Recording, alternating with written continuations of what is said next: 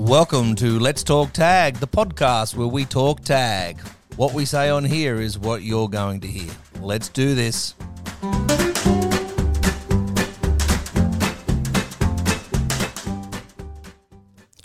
Welcome everybody to Let's Talk Tag, one-on-one podcast. I have another special guest with me today. I have the one and only Scotty McLeod. How is it down there in, is it Wollongong or Shoal Harbour in this lockdown period?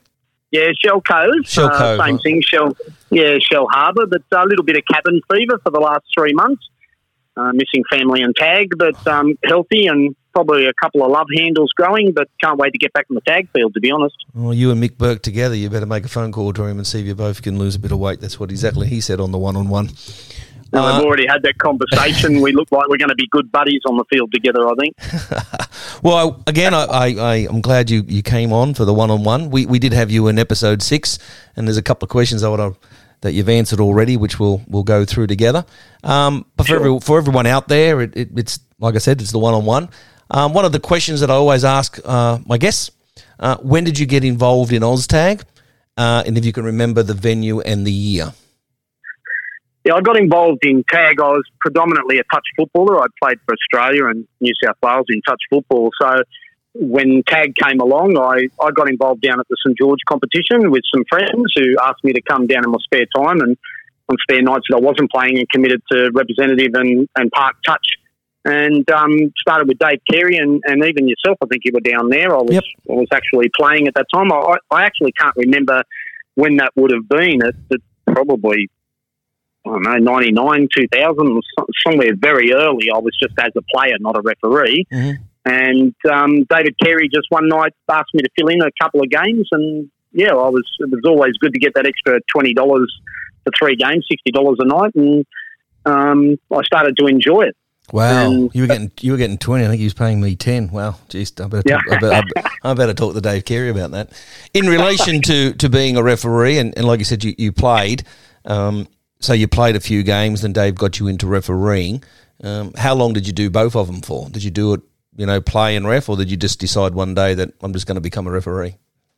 Well, I was only refereeing at um, only refereeing at park level, and um, and I really wanted to to play at a representative level in tag, but that was overpowered, I guess, by my touch footballing commitments. Um, I had a World Cup in, in two thousand three in Japan with um, the Australian uh, with the Scottish uh, men's open team. Was my last touch football World Cup, so I played in a. a World Cup men's open in touch. And so I sort of was talking to Bowie at that stage, who was, well, I was playing park level at Cronulla with guys like Sauce and Keggs, and and um, and Bowie was there, and he sort of said, do you want to get involved with a bit of rep touch? And, and it, of course, at that stage, they were playing the same competitions at the same time because there was a bit of friction. So hang on, so you were, so you were playing Oztag at St George, were playing touch at, at Cronulla, is that what you said? Uh, Oztag at Cronulla. And Oztag. Oztag oh, so you went to Oztag at, at Cronulla as well. Okay, yep. Yep, and I was playing touch for Western Suburbs and, and still at a very high representative level with World Cups and regionals and all that. So Oztag was sort of a fun with my mate sport, and uh, and I got hooked on it and then started doing a bit of refereeing. And But I had a couple of state cups. I think my last state cup I played was um, when I played for Parramatta Men's Open. Okay. I think we lost Western Suburbs in a semi-final, and um, and I was on the verge of uh, wanting to play for New South Wales, and sort of, as you do, you, you talk to people who you think either know in the business, and Bowie was a coach at that time, I think, of the Australian men's, and uh, he said that I should have a run at regionals or national titles um, at that stage with Oztag, and, um, and I ran one nationals. And um, I think in those days they were picking New South Wales teams by uh, captains picking who they thought were the best two players in their team. And um, yeah, I think back in the back in the State Cup days, there was the coaches picked it with a bit of help from a few selectors, but it was mainly the people right. that were running the game. So basically, you played Oztag at St George, Cronulla, and Parramatta. Then where were yep. you? Where were you um, living at that time? Uh, I would have been living at um, at Picton. In, in the Camden area. Wow. So you did some kilometres. Yep, yep. As, as you know, refereeing for you guys and, and even living in Wollongong, I, I sort of still stay faithful, not so much with Parramatta now, but, but certainly with um, Fairfield and okay. and so, refereed at Bankstown so for some time. So your involvement in Oztag started as a, as a player at St George, yep. and then you became a referee at St George. Then you became a player at Cronulla. Did you referee at Cronulla as well? No, not no, at Cronulla. Just played at Cronulla? Okay. Out.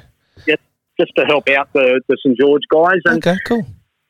And then um, I think I, I did a, a state cup, which was at Cronulla, um, as a referee, purely as a referee. Mm-hmm. Um, and that's when I made a commitment to um, give to the players what I thought a player um, should receive from a referee. And um, and I guess I was a little bit young in my thirties, a lot younger than I am now, but uh, very fit at the time. And um, I think I got seated third. I got the men's open. I think it was a wet weather weekend, and I got a men's open uh, state cup final in my first state cup. Okay, so you've you've jumped the gun That's again. Well done. You've you've beaten my question two out there. I love it. So I love when people go ahead of me. So your first state cup as a referee was at Cronulla. Yep, back in the heyday. Yep. Okay, yep. And was that asked by did did Dave Carey put you into that, or how did you get yeah, in, Dave, how did you get involved Dave in it? Carey and um, I I sort of. I knew of um, Rob Cornish because you obviously bump, bumped shoulders with yep. as a player. I'd yep. gone to a couple of state cups and you, you, you're refereed by referees, and all of a sudden I'm in the sheds with those same referees, with the Bobby Cummings of the world and Robbie Cornish and uh, Russell Johnson. And, yeah, so um, I sort of got hooked up with those guys, and then I, I basically didn't like the selection process, which didn't have the same infrastructure as touch football. I thought it was a little bit biased. Um, you know, when you got every captain and every vice captain in a New South Wales team from all the teams, it, um, it wasn't about the balance of teams. And I thought, no, nah, I'll just give, I'll just give Tag a, a hit as a referee and run my own race. Okay. And all of a sudden, I enjoyed it so much. And to be seated third, I thought, well, um, it urged me competitively. And I think it was in the next nationals. Um, I think I was seated second, or and then from then on, it was you know thirteen or fourteen years I was in the top two or three referees continuously for quite some time. Okay. That goes to my part B of the question too. Uh, do you remember the first time you went to New Zealand on a tour? Yeah, well, the first tour that I ever went to New Zealand was, uh, I, I guess they well they sent us over there as, as competing in a World Cup and refereeing in a World Cup. And that was in New Zealand, I think, in two thousand seven. Um, they had a... Uh, yep. Uh, a simultaneous competition. The fields were sort of tiered, so you had fields at the top of the hill and fields down the bottom, and at the top they were playing uh, their Oceania Pacific teams, mm-hmm. and uh, they had um, a whole lot of games up there as well, so it was sort of the Oceania games as well as the World Cup. And, um, and yeah, that was uh, my first taste of international was in two thousand seven. Excellent. And how many tours, as many people out there that listen probably don't realise, but you have refereed one hundred test matches. So that's a lot of tours, and I'm, of course some have been in Australia, um, especially in the last uh, World Cups, a couple of them have been in Australia. So mm. that's a lot of New Zealand tours, that's a lot of that's a lot of games that you've refereed. That's, that's just test matches, one hundred not including park football. Any other place that you travelled to tag, uh, referee tag? No, purely, um, I didn't do the Irish tours. Mm-hmm. So I spoke with Rob Cornish and yep. Russell Johnson. They were doing, they did the Irish tour. And certainly did, yeah. Of course, it, it, it's certainly a lot better um, uh, for everyone, for the teams involved, and it's more financially viable, I guess, the Australian and, and New Zealand propositions for locations, yep. um, although we are trying to expand, which I'm all for. But, um, look, I, it was funny, I walked down my um, uh, hallway at home uh, yesterday and Um, uh, of course, I you offered me to come onto the show, and, and I looked at my jersey for my first fifty tests, which um, I had framed and signed by Bill Harrigan and Perry Haddock.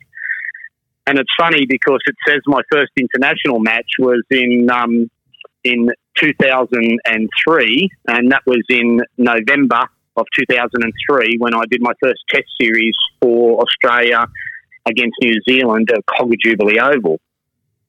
Okay. And um, okay, so two thousand three then, was the first. So in two thousand, what did we do in two thousand three? That was the Trans-Tasman Test Series between Australia and New Zealand. Okay, and, so um, that was your first one. So your first tour overseas was two thousand seven World Cup, but your first Test Series was two thousand three. Okay, at Jubilee. Yep. Yep.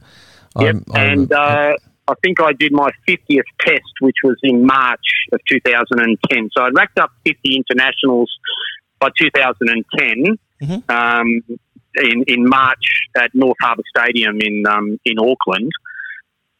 And I think my last representative tour in touch football was when I went to New Zealand in two thousand five. So, like, I was representing Scotland men's open and mixed open in, in touch internationals in two thousand five and two thousand three, yet in two thousand three I was already refereeing also internationals in Oztag.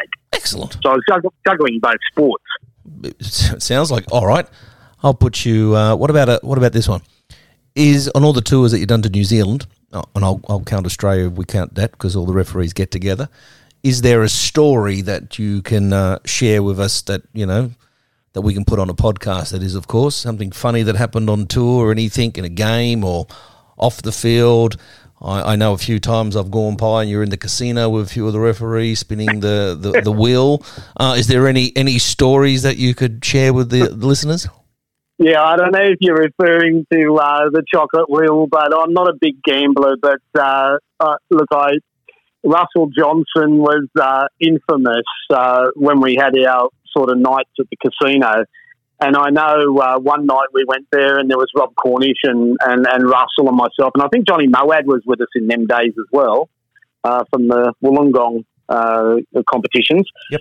And uh, we, we were trying to, in a packed chocolate wheel table, trying to get, get in and place a bet.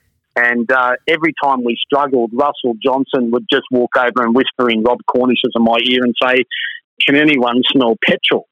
And, uh, of course, he had dropped the thickest and most foul fart you have ever seen in your whole life. And I had never, ever laughed as hard as I did watching not only people scatter to clear the chocolate wheel table, but even the officials at the chocolate wheel table were holding their noses. And every time that it'd go away and then the table would start to build up, Russell Johnson would come in and say, "Can anyone smell petrol?" and clear the house. And I was in absolute stitches. It's, it's for me, it's the, the, the greatest laugh in Oztag I've ever had. Oh, that's good. Or, or he was, yeah, go. He was infamous for that. Yeah. But look, I, I guess the, the greatest story for me in, in Oztag was was obviously in that two thousand seven World Cup, when um, when I refereed uh, Tonga, and I think I mentioned this in, in, in podcast six, where there was uh, Tonga versus um, Samoa in a, a semi-final, uh, semi-final, I think it was. Mm-hmm. And uh, in those days, they didn't have the the line, uh, that drew the line in the sand in regards to competitive harkers, um, and they actually got within thirty centimetres of one another, and these two teams were just absolutely massive, frothing at the mouth, and the, just the passion and the anger. Um, and I think I even had uh, maybe Jason Gillespie was my touch judge on that game. I think we had about six send-offs, about three sin bins in the game, and it's probably the most daunting and challenging game I've ever refereed in tag, okay. ever. Excellent. Well, I think I watched that one. I was sitting on the hill while that happened, but it, it was they were some big boys in that in that game, I can tell you. Yeah, Jeez, they were huge. Okay. Oh, well, my question three, what I usually ask my one-on-one, especially the refs, are rules in the game that you don't like, rules that you might change, uh, anything that you'd like to bring in. And I know in podcast six we, we talked about contact and the surrender rule. Um, I was interested in uh, the rule that you – you know, a bit of left field bringing in, having uh, point boxes in the corner. I know New Zealand and the, the rest of the world, except for Australia, play the box in the middle. Um, but you're yep. you're a little bit of a left field person, and you thought the boxes on the left and the right side to, you know, get the wingers more involved and stuff like that. So you've pretty much answered, you know, those questions in itself, um, especially on the contact one. I thought that was pretty good. But a rule that you, you don't like...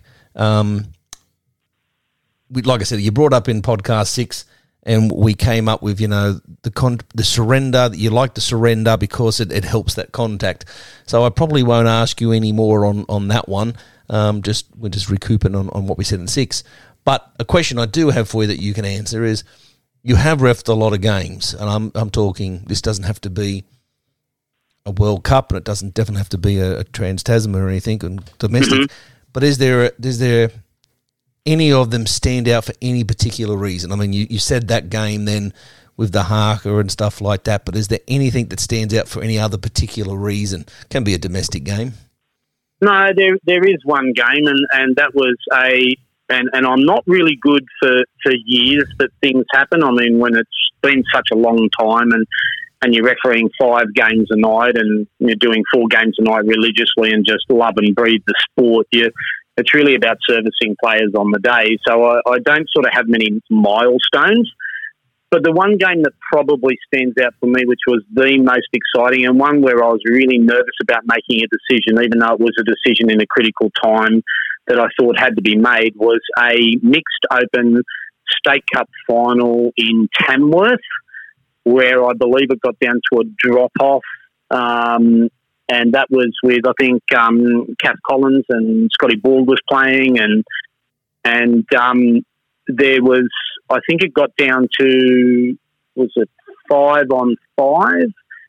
And it's the only time, I think, that you're allowed to have a minimum of less than five players, as if it's in a drop-off situation where you can actually send off a player. And uh, there was a professional foul where I had to sin bin a player to make it five on four. Mm-hmm. And the team that had five players gained the advantage from uh, the shortfall against the four defenders, and they failed to score. And the team with four players actually won the game, attacking against five players. Um, and I think that was Kath Collins' team that did that with Scotty Borg. Mm. MacArthur, it would have been? Yes.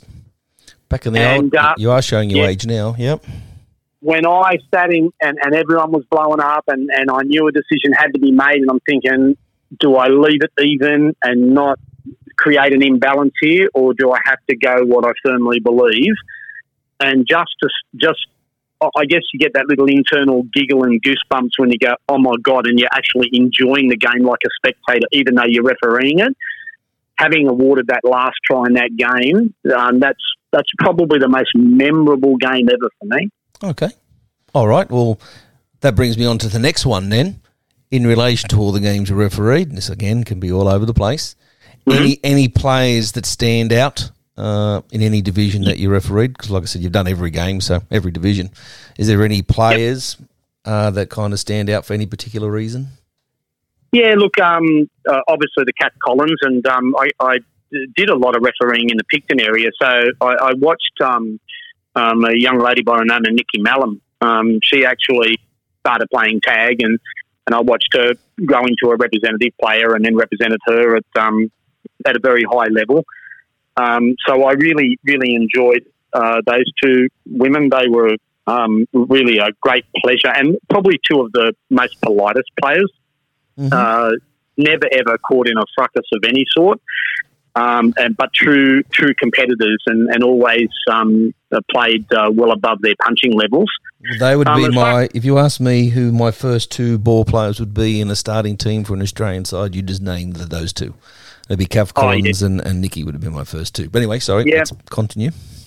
Yep, and um, of course for guys, well, um, I love.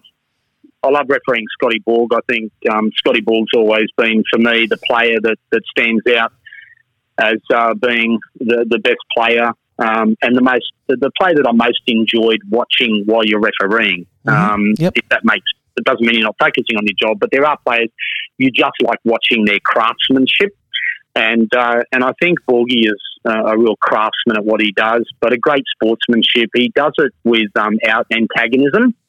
Um, and there's sheer class in what he does. So, and I must say, from a player's point of view, one other player that I really adore watching them playing, and, and I guess it's from a, an emotional point of view, is is my sister Samantha, represented Australia in New Zealand in two thousand one with the mixed open team. She certainly did. I was the manager, yep. Yep. And uh, for me, there's nothing... nothing makes you more proud than seeing uh, your younger sister, eleven years you're younger, and you're in the sport, and And everyone appreciates you, appreciates you for your profile in the sport and what you do, but not a lot of people know that my sister played for Australia and and, it, and had those achievements. And I was I was actually more proud of her achievements than my own achievements, to be honest. So, Um, the last thing I just want to say about achievements is, is um, even now at uh, fifty-three it was, I'm fifty-five now, but in twenty nineteen I went over to New Zealand, and the actual, uh, and it's funny, after all of the test matches and international matches that I've done, which is, I guess, well over one hundred, um, uh, another milestone was the last international match that I have done was in twenty nineteen in the Oceania um, Opens over in New Zealand. And I actually refereed as a buddy with a fellow from Japan who couldn't speak a word of English, and his name was Takanari Nakata. And he refereed his first ever international Oztag game, and he had toured over from uh, Japan to come over to the Oceania tournament mm. as a referee. And they gave me the opportunity to referee his first international match with him, and he was aged fifty-three at the time. To see someone that was at fifty-three, an infant of our game, and see the big smile on his face trying to communicate with people and and, and direct them in a field of traffic on a game of uh, Oztag, just to see that enjoyment um, is is what our game's all about. So a- even at, even at the tail end, you can still achieve milestones um, that are beyond belief that can, and that's what our sport's about. one hundred percent. He was a true gentleman, that little man. He was, he's so cute. He was very, uh, he's just, yeah, you just want to hug him. Okay. Yeah, I wasn't the cute one of that partnership. uh, all right, so one last question before you go.